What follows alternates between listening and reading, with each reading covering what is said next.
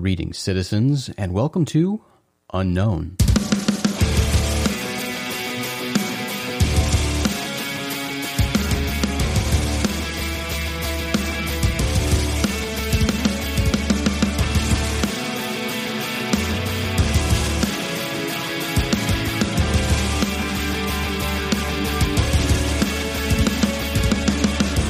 I'm Jason McClellan. Thanks for hanging out with me.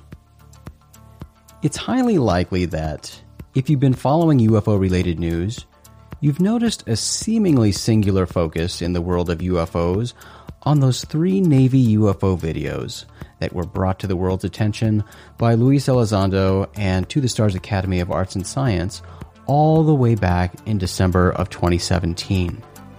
In case you're not keeping track, this is 2019, nearing the end of 2019 to be specific. So, has there really been nothing else UFO related worth discussing for nearly two years besides these three videos? Well, hopefully you already know the answer to that question. The answer is, of course, there has been. As I routinely state, UFO related stories are covered by media outlets around the world every day. So, why are the Tic Tac, Gimbal, and Go Fast UFO videos still generating headlines today and garnering so much attention? Well, first, the fact that these videos are sourced from the US military is a big reason. Knowing that these videos come from Navy fighter pilots rather than some random guy in the middle of nowhere makes them more credible to most people. And because we reportedly have supplemental and corroborating radar evidence and eyewitness testimony from military personnel, these videos collectively make a truly fascinating case. But most of the credit for the long lasting, high profile attention on these videos goes to To the Stars Academy itself. TTSA has created a powerful vehicle for generating stories. Because its founder, Tom DeLonge, is a rock star, his star power gives the company the ability to choose when and where it wants certain stories published. There are plenty of reasons to continue discussing these videos. In my opinion, these three UFO videos do merit ongoing discourse. But why specifically am I bringing these videos up again today? I'm glad you asked. I've repeatedly stated my personal opinion.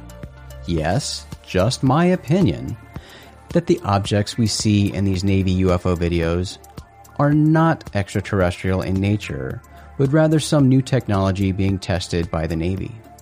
We've mentioned a few items on this show in the past, like admirals aboard ships involved with these incidents seemingly unfazed by the encounters, carefully crafted, non committal answers by Navy spokespeople, and testimony from one of the primary participants, Commander David Fravor, who has stated in multiple interviews, including his appearance on the Joe Rogan Experience, that his bosses aboard the ship were surprisingly uninterested. According to Fravor, there are lots of false stories out there about people being questioned, tapes being confiscated, etc. But according to Fravor, none of that happened. Very little, if anything, was made of the pilot encounters with UFOs at the time. We also know that, according to those involved, the Navy was fully aware that these mysterious aerial objects were in the area, yet didn't cancel training exercises or even notify its pilots. These are just a few of the interesting details that lead me to believe the Navy knows what those UFOs are. But why do I think that just because the Navy might know the identity of the objects captured in the UFO videos, that these aren't ET spacecraft? Well, it's certainly not because I don't think that some of the UFOs seen in the skies around the world every day could be extraterrestrial. I'm even happy to entertain the possibility that some of the UFOs I personally witnessed could be extraterrestrial. But when it comes to the Navy UFO videos, everything just points to new Navy technology to me. I think the first thing that got me thinking along these lines was the fact that both the East Coast and West Coast incidents that are captured on these videos took place during training exercises. That seemed pretty coincidental. Then, the comments from Navy personnel about how these UFOs followed the fleet for months only amplified my suspicions. And here's the real reason I'm bringing this up today. On Thursday, November 7th, Brett Tingley published a story on thedrive.com titled The Navy's Secretive and Revolutionary Program to Project False Fleets from Drone Swarms. Wait, what? Okay, this story definitely got my attention. We know that during both the East Coast and West Coast incidents, Navy personnel reported seeing fleets of UFOs on the radar systems. And now we're hearing about Navy technology that can fool people and systems into thinking that a fleet of objects is present when, in fact, there's nothing there at all. According to the story, this new secretive electronic warfare system is called the Netted Emulation of Multi Element Signature Against Integrated Sensors, or the much easier acronym Nemesis. The article explains, quote, For years, the Navy has been developing and integrating multiple types of unmanned vehicles, shipboard and submarine systems, countermeasures, and electronic warfare payloads and communication technologies to give it the ability to project what is, in essence, phantom fleets of aircraft, ships, and submarines. These realistic looking false signatures and decoys have the ability to appear seamlessly across disparate and geographically separate enemy sensor systems located both above and below the ocean's surface. As a result, this networked and cooperative electronic warfare concept brings an unprecedented level of guileful fidelity to the fight. It's not just about disrupting the enemy's capabilities or confusing them at a command and control level but also about making their sensors tell them the same falsehoods across large swaths of the battle space. End quote. The article points to a 2017 Center for Strategic and Budgetary Assessments, or CSBA, white paper titled Winning in the Gray Zone Using Electromagnetic Warfare to Regain Escalation Dominance. This white paper describes fleets of expendable unmanned aerial systems that, quote, incorporate cognitive processing and coordinate their actions through communication networks, end quote. Brett Tingley, again, the author of the article on thedrive.com, explains that this means, quote, they can share data in real time and operate semi autonomously to jam an adversary's sensor, act as or release decoys, gather targeting information, and detect and map air defense networks. End quote. This is pretty wild, high tech, futuristic stuff. Tingley further adds, quote, Aside from providing fire and communication support, the Nemesis system was said to be capable of creating viable false targets that would increase the number of potential targets an adversary would have to engage. These false targets would mimic the RF emissions and radar returns of real platforms and include infrared decoys and concepts and capabilities to simulate the computer network activity of deployed forces. End quote. This is also really interesting. He says that the Nemesis system also included underwater high fidelity acoustic decoys that can generate additional targets. The article explains, quote, these acoustic decoys could include radio emulators and simulate propeller noise or other propulsion systems, as well as specific equipment on surface ships and submarines. End quote. The Center for Strategic and Budgetary Assessments white paper I mentioned described using small unmanned electronic warfare systems launched from either high altitude balloons or undersea platforms like submarines or unmanned underwater vehicles to create these effects. We know that, at least in the case of the Tic Tac West Coast UFO incident, pilots reported seeing underwater disturbances and perhaps objects coming out of the water, as well as objects coming from extremely high altitudes. So that's fascinating to consider. Recent unclassified budget justification statements explain that it's during fleet experimentation and during focused field and laboratory tests that the capabilities of the Nemesis expendable decoys were demonstrated.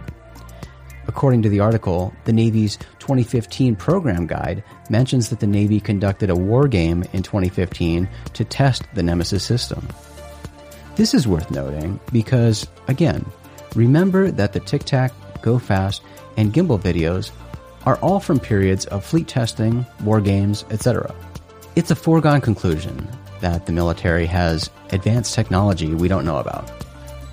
We're now hearing about this wild Nemesis system, but we only know bits and pieces about it. At the time of both training exercises during which the Navy UFO videos were captured, brand new, state of the art radar equipment was being used. However, based on the reported capabilities of its advanced electronic warfare system, the Navy currently has the ability to project false fleets in both the air and sea and actively jam, control, and give false information to radar systems. The reported capabilities of Nemesis could conceivably explain many of the logic defying elements experienced and reported during both the East Coast and West Coast Navy UFO events. Many, but not all. First of all, development of Nemesis reportedly began in 2014. The East Coast incident, or incidents in question, reportedly occurred in 2015 and remember, as I mentioned, the Navy claims it tested Nemesis systems during a war game in 2015. However, the Tic Tac video from the West Coast incident reportedly occurred in 2004. Then, there's the issue of eyewitness testimony. These UFOs weren't just seen on radar and gun cameras. Pilots reportedly witnessed these things with their eyes. Yes, Nemesis seems to utilize physical unmanned vehicles to perform its trickery, but we don't know the flight capabilities of these craft, or even the full capabilities of Nemesis for that matter. It's conceivable that the system is capable of using projection technology to visually display false craft as well. Spoofing is the name of the game, and the goal is to create as much confusion as possible. Nemesis is just another piece of the puzzle, it's one more possibility we could consider when trying to make sense of the Navy UFO videos or any other UFO case. And it certainly doesn't mean we discount the possibility that what is actually in those videos is something far stranger. But it definitely behooves responsible UFO researchers to be aware of existing human technologies that could potentially offer explanations for something that's seemingly otherworldly. Well, citizens, that's going to do it for this episode. You can find more episodes of Unknown on Apple Podcasts, Stitcher, Google Play, iHeartRadio, and YouTube. Subscribe on your favorite podcast provider so you're notified when we publish new episodes. You can always find the show at rogueplanet.tv because Unknown is a Rogue Planet production. RoguePlanet.tv is your home for all the strange. Big thanks to our talented friend and fellow Rogue Planeteer Caleb Hanks for the show's intro and outro music. Check out all his work at theclerkchronicles.com. Thanks again for hanging out with me today. I'm Jason McClellan. Do me a favor, friends. Always treat the UFO subject with the cautious and responsible skepticism it deserves. Question everything. Have the courage to form your own opinions. Keep truth as the focus of your quest, even if the truth conflicts with your opinions. And, of course, stay strange.